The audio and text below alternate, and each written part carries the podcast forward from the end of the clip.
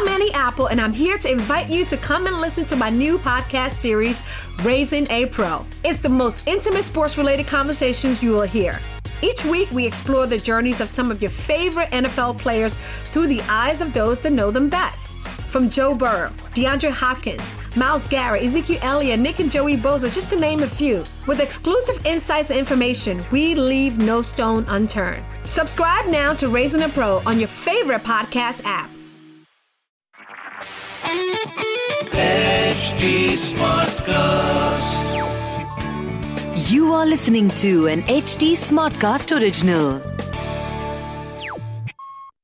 आइए मैं राना सफी आपको ले चलती हूँ इतिहास की अनदेखी गलियों में मेरे पॉडकास्ट अनजाने रास्ते के ज़रिए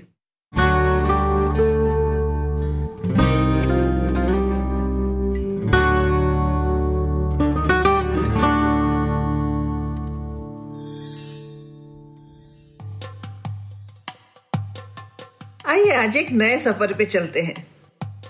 लद्दाख, आसमानों का देश, जहाँ पर सादगी पसंद लोग रहते हैं।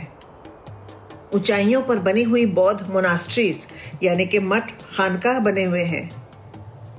उनकी तस्वीरें तो हमने ज़रूर देखी होंगी सबने।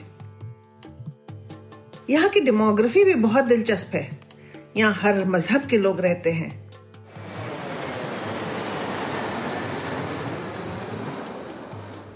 जब यहाँ जहाज़ उतरता है तो मानो लगता है कि हम जन्नत के एक टुकड़े में आ गए।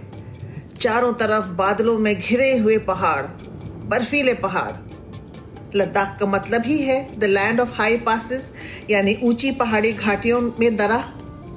दरा कहते हैं पास को जिससे एक पहाड़ से दूसरे पहाड़ में जाते हैं, जिसको अंग्रेज़ी में पासिस कहते हैं। मैं जब सुबह चाय पिया करती थी अपने होटल के कमरे में तो ऐसा लगता था कि जैसे बर्फीली चट्टाने और नीला आसमान मेरे साथ साथ सुबह का स्वागत कर रहा है। ज़ाहिर है, लद्दाख बहुत ऊंचाई पर बना हुआ है। समुद्र की तट से 2800 मीटर से लेके 4500 मीटर तक ऊँचा है। ले जहाँ हम ठहरे थे, साढ़े तीन हज़ार मीटर की ऊंचाई पर है, यानी 11480 फीट। और क्योंकि ये हाई एल्टीट्यूड पे है, इसलिए यहाँ पर एटमॉस्फेरिक ऑक्सीजन का लेवल लो रहता है। यहाँ बहुत लोगों का एल्टीट्यूड सिकनेस होती है। इसलिए बहुत एहतियात करनी पड़ती है। और पहले एक दो दिन बहुत खास ख्याल रखना पड़ता है अपना। सबसे पहली चीज़ जो टूरिस्ट को यहाँ करनी चाहिए, वो ये है कि एक दिन जरा आराम करें और अपने आप को एक्लेमेटाइज करें। हमारे होटल ने हमको खूब गार्लिक सूप पिलाया, यानी लहसन का शुरुआ। चौकी मत, सुनने में अजीब लगता है, लेकिन मज़े का होता है। उन्होंने हमें काफूर की टैबलेट्स भी थी और उनको रुमाल में रखकर हमसे सूंघने के लिए कहा कि अगर जरा सी भी सांस की परेशानी हो तो इसको सूंघ ले। अब हम पहुँच तो गए इतनी सुंदर जगह, लेकिन एक दिन होटल में रहना था तो क्या करें? दिल तो बाहर जाने को बेचैन, लेकिन उस पर पाबंदी। मुझे ना जितना घूमने का शौक है, उतना ही खाना खाने का भी है, पकाने का भी है और उसकी तरकीबें, सीखना और पढ़ने का भी है। अच्छा मेरा यह कायदा है कि मैं जहाँ जाती हूँ, वहाँ का खाना ज़रूर खाने की कोशिश करती हूँ। उसके बारे में जानने की कोशिश करती हूँ और पकाने की तरकीब पूछती हूँ। यकीन मानिए, किसी भी जगह की तहजीब, उसकी समाजी तारीख और वहाँ के लोगों की ज़िंदगी कैसे गुजरती है, इसको जानने के लिए खाने से बेहतर और कोई चीज़ नहीं है। और मेरे पास तो एक पूरा दिन था तो क्या किया जाए? इसी में गुजारा। रमज़ान का महीना था तो मैंने ग्रैंड ड्रैगन होटल, जहाँ हम ठहरे थे, उसके मालिक दानिश्तीन से बातें करनी शुरू कर दी। जब मुझे पता चला कि वो रोज़े से हैं तो मैंने उनसे पूछा, आप इफ्तार में क्या खाते हैं? उन्होंने जवाब दिया, वही हमेशा की तरह, खजूर और मोमोज? अच्छा मैंने तो ऐसे ही तफरीहन सवाल पूछ लिया था। ये सोचते हुए कि वो कहेंगे, खजूर और समोसा, खजूर और पकौड़ी, खजूर या फल। जब उन्होंने मोमो कहा तो पहले तो मैं हैरान हुई, फिर सोच में पड़ गई। वाकई, हमारा खान पान हमारा रहन सहन हमारे जोग्राफिकल लोकेशन और रीजनल इन्फ्लुएंसेस से बनता है। फिर क्या था? मैंने ठान ली कि अब तो लद्दाखी खाने के बारे में मुझे जानना ही है। मोमो तो दिल्ली में भी खूब मिलते हैं और बहुत शौक से मैं खाती हूँ। आपने भी शायद खाए हो। मुझे थुक्पा, जो एक नूडल सूप है, वो भी बहुत पसंद है। वो हर जगह तकरीबन मिल जाता है। लेकिन मैं उनके अनजाने खानों की खोज में थी। और लद्दाख को घूमने के साथ साथ मैंने खाने भी ढूंढे। दूसरे दिन हम पर से पाबंदी हट गई और हम घूमने निकले। सबसे पहले हम पैंगोंग लेक गए। ये काफ़ी लंबा रास्ता है। तकरीबन पाँच से छः घंटे लगते हैं। हमारे होटल ने हमें पैक लंच दिया, चाय दी और हाँ एक ऑक्सीजन का सिलेंडर। खुदा का शुक्र है कि उसकी ज़रूरत नहीं पड़ी हमको। चांगला पास सत्रह हज़ार फीट की ऊंचाई पर है और रास्ते में पड़ता है। हमने इसके बारे में काफ़ी सुन रखा था।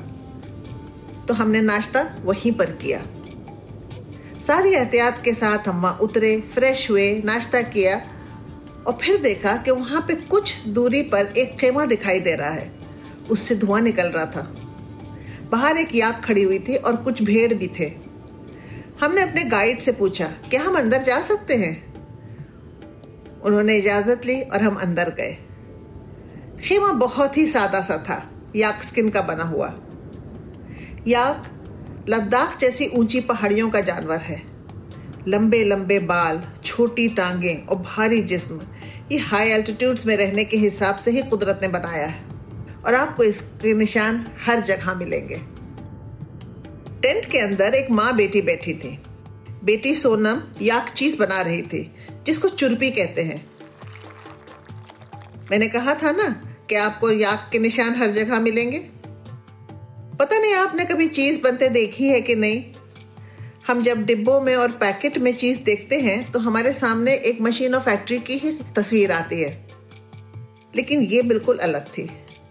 ये एक लकड़ी के चूल्हे पर बन रही थी। अच्छा सर्दी तो थी ही तो हम जल्दी से उस चूल्हे के पास जाकर बैठ गए। उस पर एक बड़ा सा तांबे का पतीला चढ़ा था। सोनम उसको एक लकड़ी के फेंटे, जिसको विस्क कहते हैं, उससे चला रही थी। मुझे देखने में तो लगा जैसे बहुत सारे लकड़ी के तिनके उन्होंने बाँध लिए हैं। हो सकता है कि बांधे भी हों।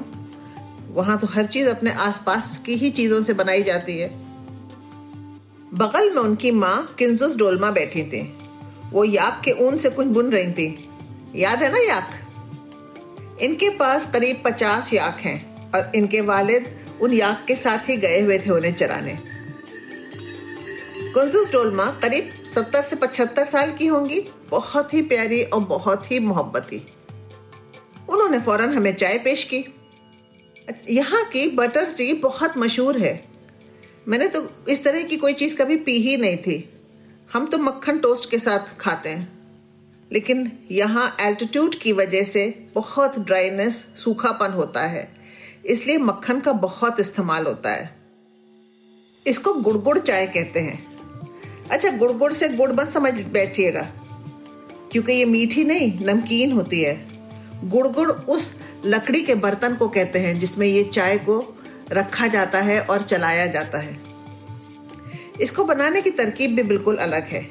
ये चाय नमक और सोडा को उबाल कर बनती है, और इसमें याक का दूध पड़ता है, और उसके बाद बहुत भारी हाथ से याक का मक्खन।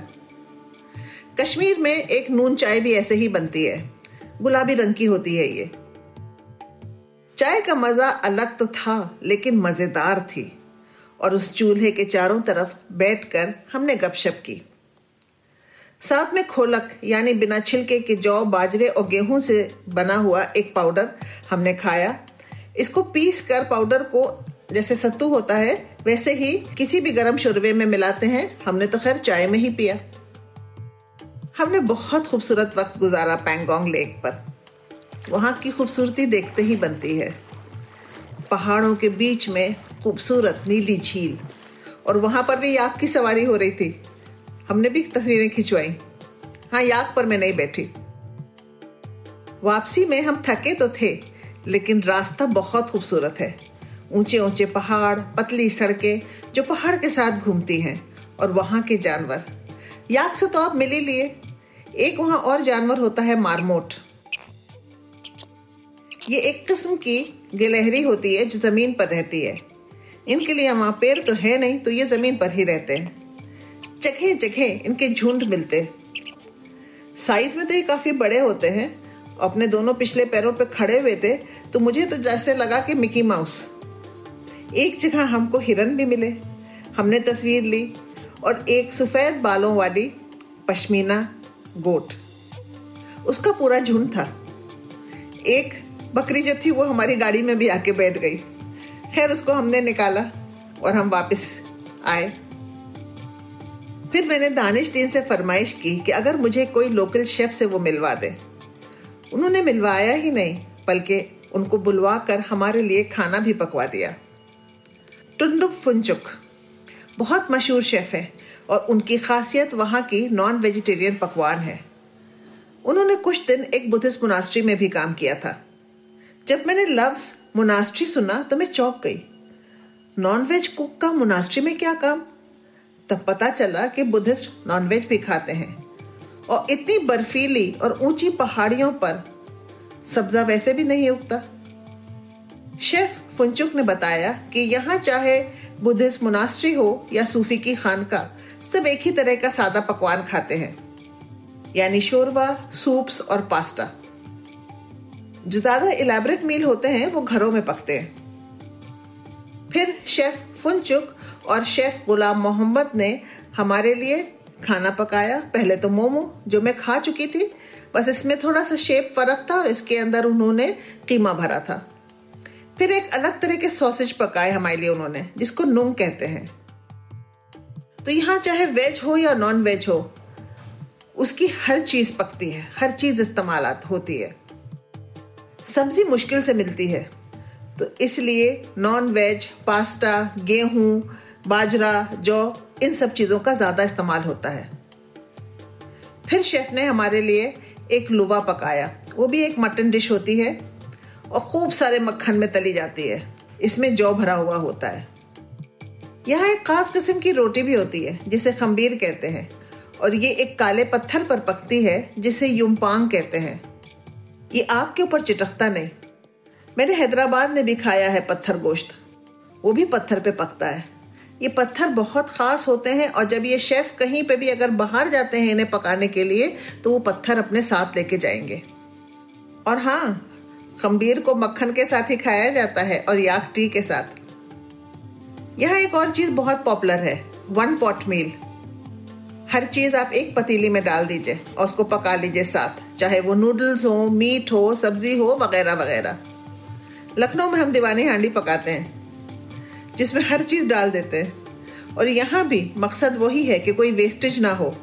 तो दीवानी हांडी में हम ज़्यादातर जो भी कुछ घर में छोटी छोटी तादाद का खाना बच गया होता है, उसको सबको उस पतीली में डालते हैं, नए तरीके से बघारते हैं और साथ में शायद चावल डाल देते हैं, ताकि फिर वो सर्फ हो जाए सारा और कुछ वेस्टेज ना हो।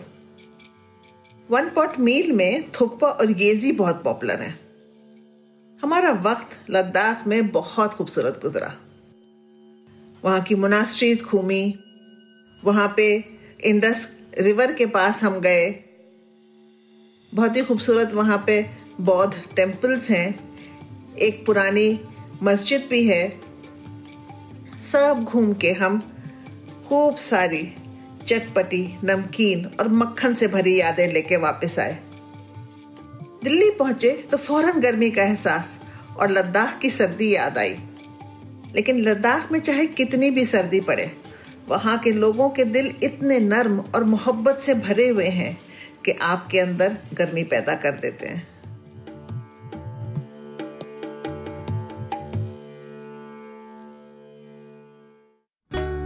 अगर आपको ये एपिसोड पसंद आया हो तो हमें ज़रूर बताइएगा।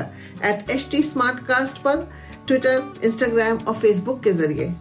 अगर आपको इस पॉडकास्ट पर इतिहास से जुड़ी कोई और कहानी सुननी हो तो आप मुझ तक पहुँच सकते हैं ट्विटर के ज़रिए at I am Rana Instagram पे एट राना सफ़ी और ऐसे और दिलचस्प पॉडकास्ट सुनने के लिए log on to W W W dot H T Smartcast dot com this was an H T Smartcast original HT Smartcast. I'm Annie Apple, and I'm here to invite you to come and listen to my new podcast series, Raising a Pro. It's the most intimate sports related conversations you will hear. Each week, we explore the journeys of some of your favorite NFL players through the eyes of those that know them best. From Joe Burrow, DeAndre Hopkins, Miles Garrett, Ezekiel Elliott, Nick and Joey Bosa, just to name a few. With exclusive insights and information, we leave no stone unturned. Subscribe now to Raising a Pro on your favorite podcast app.